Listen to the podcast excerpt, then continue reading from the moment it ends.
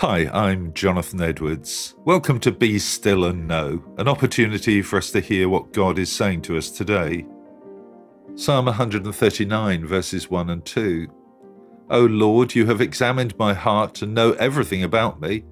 You know when I sit down and stand up. You know my thoughts, even when I'm far away. These days, we're all incredibly sensitive about protecting our personal data.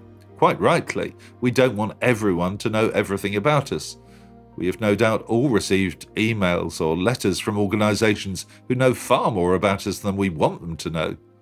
However, this psalm reveals with breathtaking clarity that there is someone who knows absolutely everything about us. And I mean absolutely everything. God not only knows our name, address, phone number, bank account, and medical details, but also what we're thinking, feeling, what we're going to say next. Nothing is hidden from him. If you're hearing this for the first time, I realize it might sound alarming. You may not like the idea of having absolutely no secrets, but that's how it is. It's simply a fact. God created you and knows everything there is to know about you. If God had bad intentions, it would be horrifying that He's so well informed, but the exact opposite is true. He loves us completely. And so the fact that he knows everything about us should be a source of incredible security and peace. King David then went a step further. He declared not only that God knows everything about us, but that he's always with us. Once again, this is simply a fact. Wherever you go and whatever you do, God is right there with you.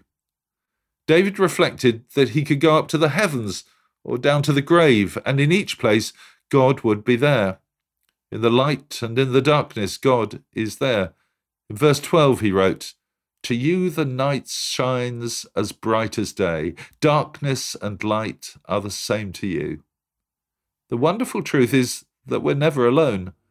The God who loves us and who knows everything about us is always by our side. Let me pray with you. Loving God, thank you that you know everything about us and yet still love us. Help us to know the security of your presence day by day.